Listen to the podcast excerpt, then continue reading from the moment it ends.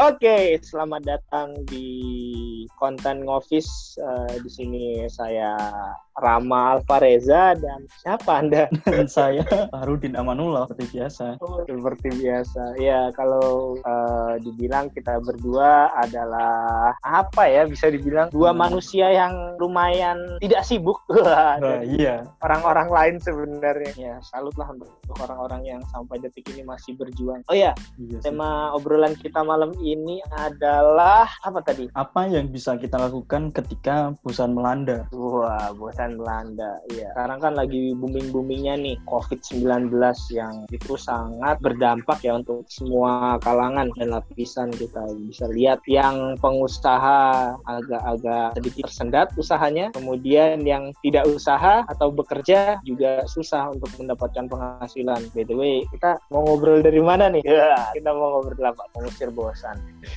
Ya kalau saya pribadi sih ya untuk untuk beberapa hari ini kegiatan ya dengerin musik, main game, ya satu lagi mungkin baca buku karena di tengah-tengah pandemi kayak gini kan mau nggak mau kita harus tetap bisa produktif kan. Wah. Yo, keren gak tuh? Yo, keren keren. Keren gak? Keren banget. Ngomong-ngomong soal ngomong-ngomong soal musik, ya ngomong-ngomong soal musik sebenarnya uh, teman-teman Amnesty terus kemudian dari opini.id itu kan juga ngeluarin beberapa produk yang berupa musik kan. Hmm. Kalau dari teman-teman Amnesty itu ngeluarin rekomendasi musik supaya tidak supaya tetap bisa asik uh, di tengah-tengah pandemik. Uh, mantap gak tuh? Mantap, mantap.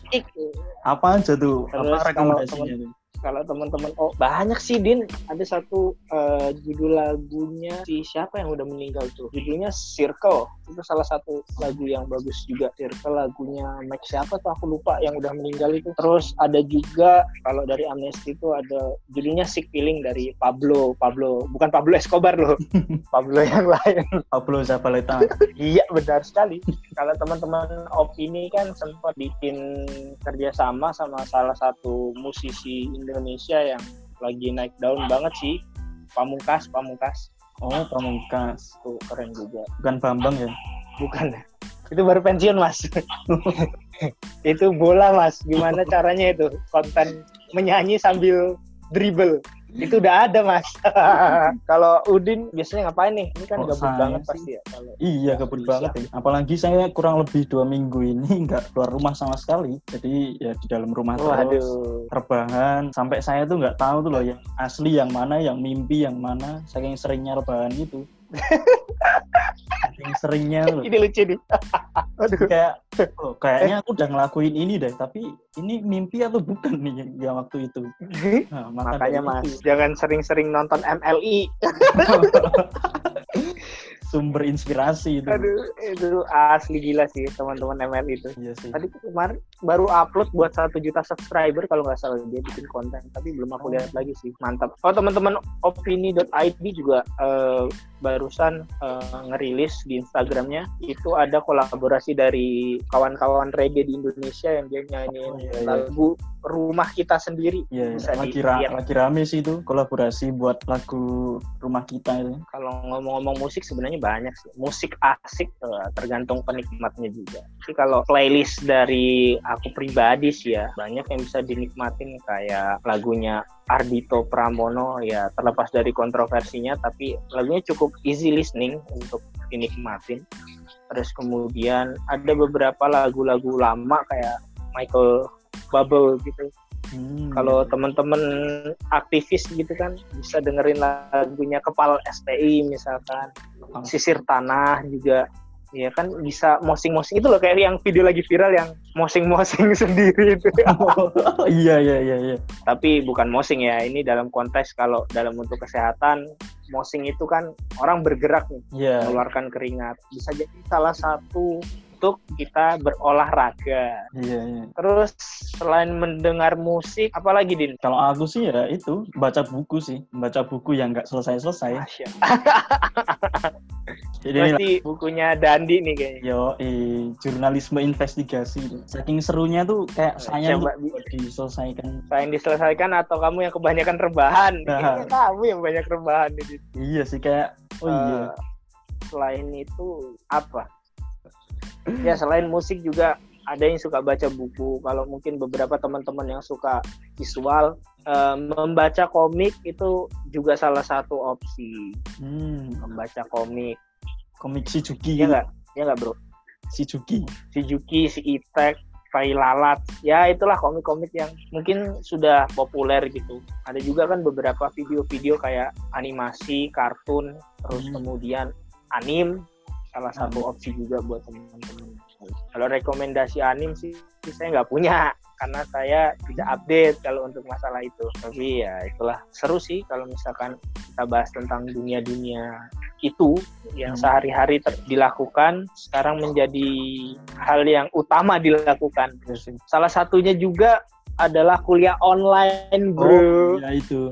Ya kalau jenengan kan cuma sedikit kan kuliahnya. Saya tuh hampir full. ya sedikit sedikit juga tapi tetap kuliah mas malu kalau ditanya teh masih iya. kuliah apa udah skripsi mas kuliah masih kuliah skripsi ya Allah semester berat Iya iya iya iya iya iya. Dikata bisa konsentrasi apa ya kuliah sambil skripsi. Oh iya buat kita kita nih kalau kalau aku pribadi ya Din ya di rumah tuh ada beberapa rutinitas yang itu cukup untuk mengeluarkan keringat. Salah satunya adalah olahraga. Misalnya kalau olahraga itu aku di jam 10-11. Hmm. Olahraganya tuh sambil berjemur. Jadi kita berjemur terus sambil bergerak. Ya salah satunya kan yang di, direkomendasikan untuk dilakukan adalah berjemur tiap pagi kan karena yeah, mengandung vitamin D kalau nggak salah ya. Iya vitamin D. Vitamin D. Sebelum itu ya sholat duha dulu. Oh, iya. Siap. Itu penting itu. So untuk beberapa anak-anak juga rekomendasinya dengerin kajian aja mas. Wah masya oh, Allah itu menggugah hati sekali tuh kalau mendengar kajian. Tapi kita nggak ngomong itu ya. Iya, itu lain kali rekomendasi rekomendasi. Yo eh di next video mungkin atau di kesempatan lain. Iya, di channel lain tidak direkam. Channel lain. Oke. Okay. Oh iya. channel lain bener. Kan udah ada yang bahas tuh loh. oh iya bener. Oh iya. Uh, buat teman-teman sekedar informasi aja di Jogja nih lagi ada marak sih ya gerakan bakti sosial ya di tengah-tengah pandemi. Hmm, solidaritas solidaritas kayak memberikan bantuan baik itu hand sanitizer atau bahan pangan gitu. Salah satunya kan yang disorot kemarin di Tribun Jogja kalau nggak salah ya. Hmm, itu iya, iya. ada solidaritas pangan dari teman-teman Social Movement Institute SMI itu cukup disorot juga dan cukup menginspirasi gerakan-gerakan yang lain. Uh, kayak contohnya dua hari yang lalu aku baru banget nih lihat ada temen yang dia ikut dalam Sapma. Itu juga sedang menggalangkan hal yang serupa juga. Mungkin ke depannya juga besar harapan karena ini kan bisa dilihat kondisinya sangat tidak stabil ya dan itu merata gitu merugikannya. Mungkin juga bisa lah ada teman-teman lain utamanya mungkin eh, komunitas-komunitas uh, muslim ataupun komunitas-komunitas agama lain itu juga bisa untuk masuk di situ. Dan yang jelas saya sampai dengan hari ini yang saya tunggu itu nggak ada pak. Ada satu yang ditunggu tapi tidak datang-datang. Apa tuh masker yang ada logo partainya. Oh. Oh iya sih. Lagi pada ngurusin omnibus law itu iya boy. Gila itu memang orang-orang ya. Iya ya aduh aduh. Bercanda banget memang sukanya. Iya sih kalau diperhatiin itu. kalau diperhatiin tuh banyak produk yang tidak mempromosikan organisasinya tuh loh. Atau memang takut hmm. atau apa ya nggak tahu sih. Atau memang ini barusan aja pemilu jadi kurang minat mungkin sih. Padahal kan kalau nggak salah oh iya tapi juga mau ada, ada pilkada. pemilu serentak lagi ya. Iya pilkada itu iya, ya. pilkada serentak kan. Harusnya jadi momentum. Iya harus ya. Tapi kalau misalkan mereka lakuin itu dan mereka kena siapa yang mau dipilih? Oh iya. Aduh ada aja anda kenal Soeharto Kenapa Anda menyebutkan nama itu di sini? maaf, maaf. Saya sebenarnya mau bilang Soekarno, tapi yang keluar kok Soeharto saking seringnya oh. keluar tuh nama itu dari mulut saya gitu. Oh iya iya, emang sebelas dua belas sih. Sengaja. Sebelas dua belas sih. namanya, namanya penyebutan namanya. Oh iya, Su Karto. nah, ya, kan hampir sama kan. Aduh lidah saya ini kepleset ya. Maaf, maaf, maaf, maaf nih. Jadi ada juga uh, baru dikirim tadi pagi kan, baru lihat sih yang itu podcastnya Gus Roy sama oh, iya, iya, iya, iya, iya. Itu cukup berani sih yang dia bilang kan memprediksi Indonesia setelah pasca Covid ini. Iya, iya, iya. Ini ini mungkin bisa Iya, ini mungkin bisa jadi podcast uh, selanjutnya ya. Kita membahas bisa. Indonesia pasca Covid atau kapan sih Covid ini ber, berlalu itu loh. So karena ini topiknya topik-topik uh, mengusir kebosanan ya, jadi yeah. untuk topik-topik yang agak beratnya nanti dibahas di selanjutnya pertemuan berikutnya. Iya, karena yeah. saya jujur nih tidak ada kapasitas untuk bicara. Sama. eh ngomong-ngomong soal bahan bacaan nih. Iya, iya. Kan lagi marak nih sekarang kayak orang-orang nge-share gitu nggak sih bro? Oh iya iya. Share-shareannya nggak? Kayak share link. Coba uh, buka ini dong. Ada ada tulisan-tulisan gitu. PDF PDF gitu. Ini lebih ke temen sih temen update status gitu. Tulisannya yang mau buku ini silahkan chat saya untuk bahan PDF-nya gitu sih. Ya banyak. Bayar nggak sih kayak gitu tuh kalau pengakuan mereka katanya ada yang disuruh penerbitnya dan lain-lain sih. Tapi beberapa waktu yang lalu juga sempat rame juga di Twitter katanya udah dikonfirmasi sama penerbit penulis itu tidak ada unsur tuntutan dari mereka. Mungkin eh, itu. yang ini ya yang tadi pagi kita bicarakan itu siapa namanya? Iya iya iya. Di senja-senja itu. Itu cukup menarik sih, cukup menarik. Kalau dilihat ya. Ini secara secara hukum wah oke okay, btw okay. aku udah ngeprint loh ini oh, udah ngeprint ini lihat sekali anda. Gimana tuh iya karena gimana ya jadi PDF itu kan bisa dibilang kalau di ketentuan Undang-Undang Nomor 11 Tahun 2008 kalau sekarang itu udah diganti Undang-Undang Nomor 6, 19 Tahun 2016 hmm. nanti mungkin teman-teman bisa cek terkait dengan informasi elektronik. Nah itu informasi elektronik itu satu atau dua sekumpulan data elektronik termasuk tetapi tidak terbatas pada tulisan, suara, gambar, peta, rancangan dan lain sebagainya. Ya itu sangat disayangkan sebenarnya kalau misalkan dia bilang kayak gitu. Walaupun pun kalau semisal tidak diatur dalam undang-undang sekalipun, saya aku rasa sih itu udah perbuatan unmoral yang menurut saya teh tidak menghargai penulis kan gitu. Ini yeah. kalau dibilang secara material ya memang kita bicara material. Emang berapa sih penghasilan seorang penulis buku tuh nggak seberapa deh. Iya sih memang kalau ilmu itu wajib diberikan atau iya. disebarluaskan, tapi kan ya harus dengan cara-cara yang benar juga nggak sih Din? Mungkin gini sih, prinsip orang-orang Indonesia itu masih berprinsip pada copyright semua milik Allah, mungkin begitu. Aduh, kalau gitu teh saya saya juga pengen nyaplok anu rumah orang jadi ya, semua milik Iya, semua milik Allah. Ya. Penjarahan di mana-mana itu.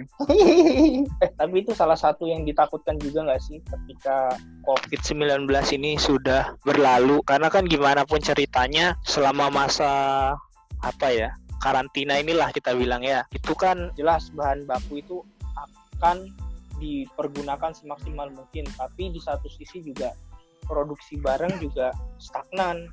Yeah. Jadi ibaratnya cadangan tidak ada tapi harus di, dipakai terus. Itu yang jadi ketakutan-ketakutan juga kan setelah pasca ini terjadi. Ya sih. Tapi sih semoga tidak. Tapi ya salah. Kayak contohnya waktu krisis moneter kita bisa belajar sih dari dari banyak apa tuh namanya peristiwa-peristiwa waktu krisis krismon kan gila-gilaan tuh waktu orang-orang ini mulai melakukan anarkisme kemudian penjarahan, pembunuhan pun bisa terjadi di iya. mana-mana karena tidak dimungkinkan orang kan butuh pasti akan melegalkan segala cara nggak sih? Yeah, kalau kayak gitu. Tapi ini opini, opini saya. Kalau salah ya saya minta maaf.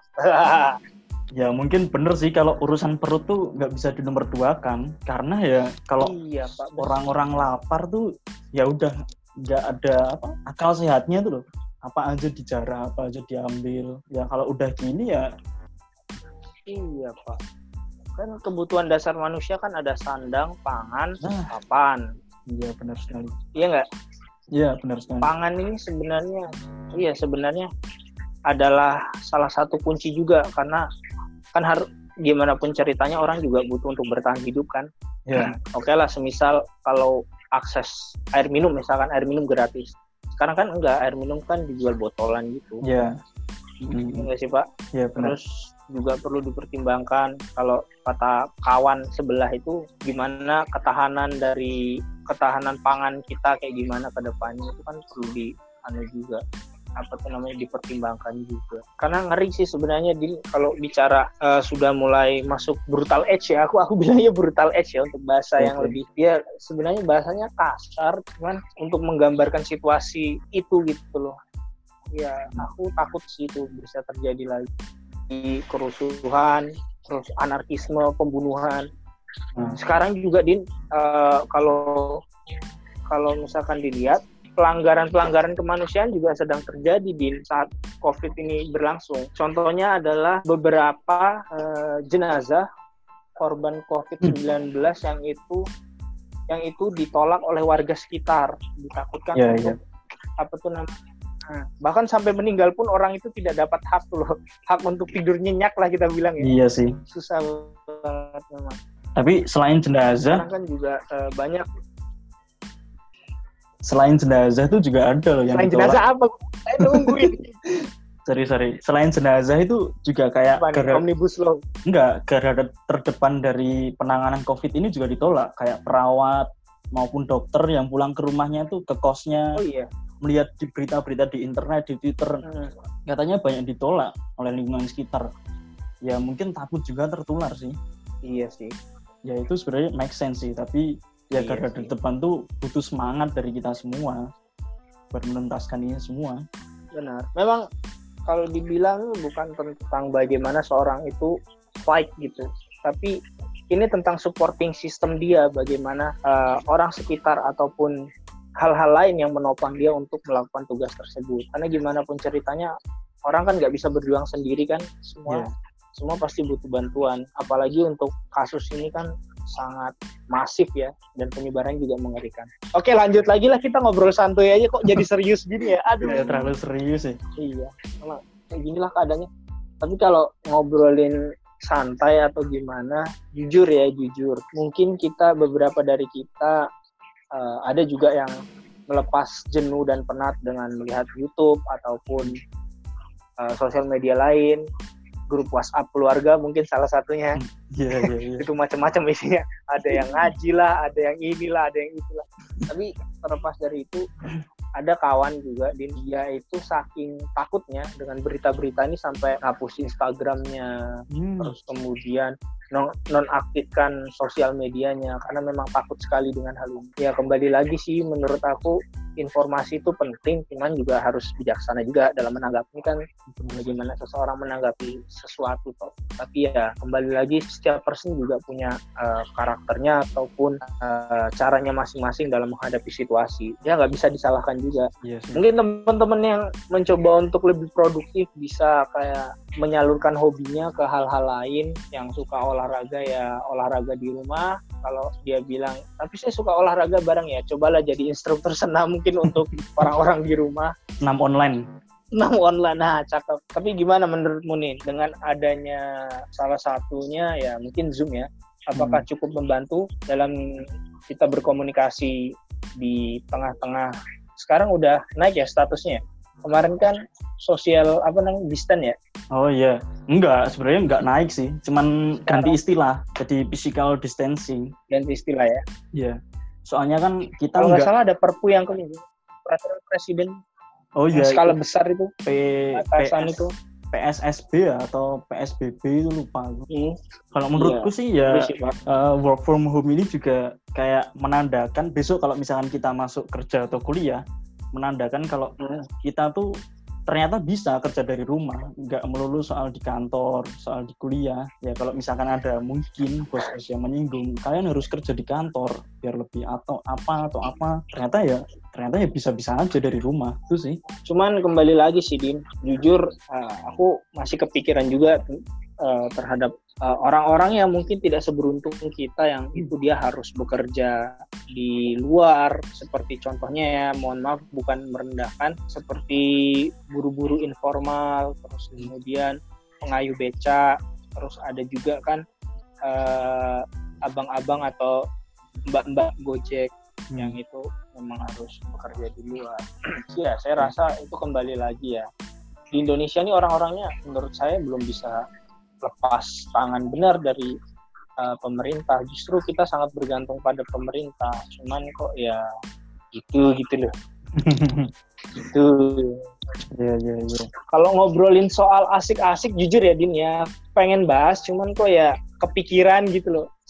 Kita mungkin asik-asik gitu melepas jenuh cuman satu iya, sisi iya. juga banyak orang di luar sana yang butuh perhatian. Ya mungkin salah satu asik-asiknya adalah itulah kalau menurut antum gimana? Eh, lu kan punya anu ya apa namanya? Peternakan burung puyuh sekarang oh, katanya. iya. itu punya bapak sih. Iya punya bapak.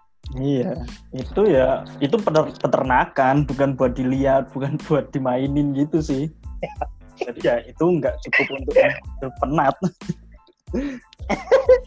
Tapi kalau beli makan gimana biasanya? Harus udah, pasar udah atau kayak, bikin sendiri? kayaknya pesen deh itu. Jadi kayak pakannya iya. khusus nanti tuh dari pakan itu bisa menghasilkan anak tuh loh jadi nggak butuh jantan untuk bertelur jadi di sana tuh wow. cuma betina itu oh berarti kayak ada anunya ya suplemennya tertentu gitu ya yang yeah. bisa merangsang betinanya untuk bertelur Ya, benar sekali. Oke, nanti teman-teman yang mau pesan makan bisa langsung ke bawah, utamanya jomblo-jomblo yang tidak punya pasangan tapi ingin berkembang biak.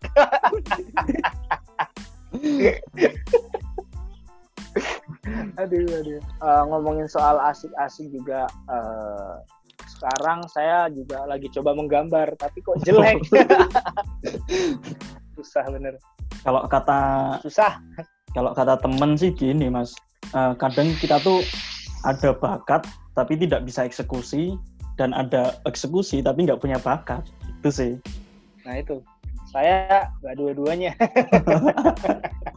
By the way, aku kan punya beberapa ikan di rumah. Nah, ya, ya. Tadi ada temennya tante udah ngambil semua ikannya ya karena dampak covid ini oh. lah.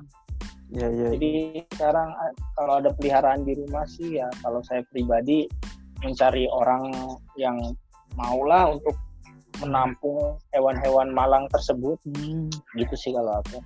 Apalagi Din? Kita mau ngobrol apa lagi nih kalau kagak hmm. ada sebenarnya gini sih ya enggak enggak, enggak. sebenarnya gini sih kalau misalkan tadi bicarain tentang seneng-seneng tuh sebenarnya kuncinya untuk menghadapi wabah ini tuh ya satu jangan panik karena ya dari panik nah. bisa iya. menyebabkan imun imun tubuh berkurang atau apa yang memudahkan virus atau penyakit itu masuk ke situ. Maka dari itu kita butuh senang bukan untuk menyepelekan virus ini ataupun yang lain, tapi agar imun kita tetap terjaga. Gitu. Iya, sama menekan stres lah kurang lebih nah, ya. Iya, menekan stres. Untuk anak-anak milenial mahasiswa kayak kayak kita nih, mayoritas mungkin adalah tipikal orang yang jam terbang keluarnya tinggi. Jadi ketika dihadapkan ini dan harus stay di rumah agak-agak stres juga kan. Iya. Justru stresnya karena diem di rumah. Iya benar. Ya mungkin teman-teman ini mulai ini adalah saatnya untuk membangun relasi yang lain dengan orang-orang di rumah. Yeah. Jadi kan orang-orang di rumah seperti sahabat yang itu hmm.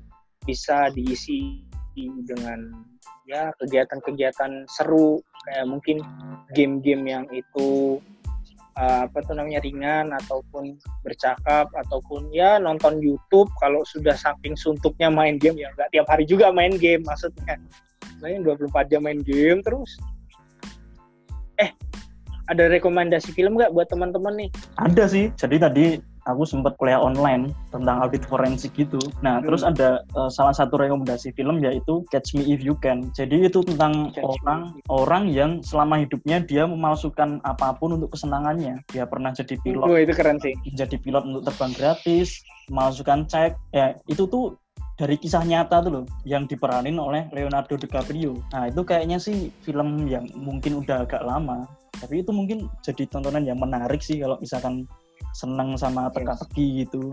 Kalau dari aku pribadi sih untuk apa namanya rekomendasi film yang menarik mungkin ada Ford versus Ferrari itu cukup oh. seru sih. Gimana perjuangan ya jadi ada kan kalau di tahun berapa tuh aku lupa ada balap yang itu 24 jam stop. Nah, ceritanya Ford ini pengen uh, ada yang namanya pengembangan daripada produknya dia sampai akhirnya adalah orang yang menyarankan untuk dia ikut balap tersebut dan menciptakan mobil balap dan itu tercatat dari sejarah ketika pertama kali Ford masuk ke sana dan Ford yang memenangkan kejuaraan tersebut. Itu keren. Itu tentang autobiografi. Wah autobiografi. Ya. film Indonesia apa ya? Ya? udah lama sih nggak nggak Gundala. Gundala sih. Gundala seru sih. Kalau oh, iya seru sih. Untuk Gundala sebuah seru. awal Gundala seru sih. Katanya Gundala mau ada prequel selanjutnya. Seri yeah. Asih ya namanya. Ya yeah. jadi kan Gundala itu ya kayak apa MCU tuh loh namanya kalau di Indonesia itu Bumi Langit Universe jadi isinya kayak Godam, Sri Asih, terus si Buta dari Gua Hantu, banyak sih. Ya kita tunggu aja gebrakan baru dari uh, Maestro Joko Anwar. Semoga oh, beliau sehat terus dan tetap bisa produktif dengan film-filmnya yang luar biasa. Ya. Adanya hmm. film horornya dia tuh yang tonton tuh Pengabdi Setan tuh cukup ngeri sih keren banget. Ya udah ya, teman-teman sekalian untuk podcast malam ini sebuah permulaan dari kita berdua. Mohon maaf kalau misalkan ngalor ngidul banget nih topiknya yang harusnya seneng-seneng tapi kok malah jadi serius kita mohon maaf banget nih karena memang sangat memprihatinkan untuk saat ini. Ya, ini cukup sekian dari kita. Saya Ramal Fareza. Saya Farwina Manullah. Ya, ya kami ya udah. undur diri. Stay healthy, bro.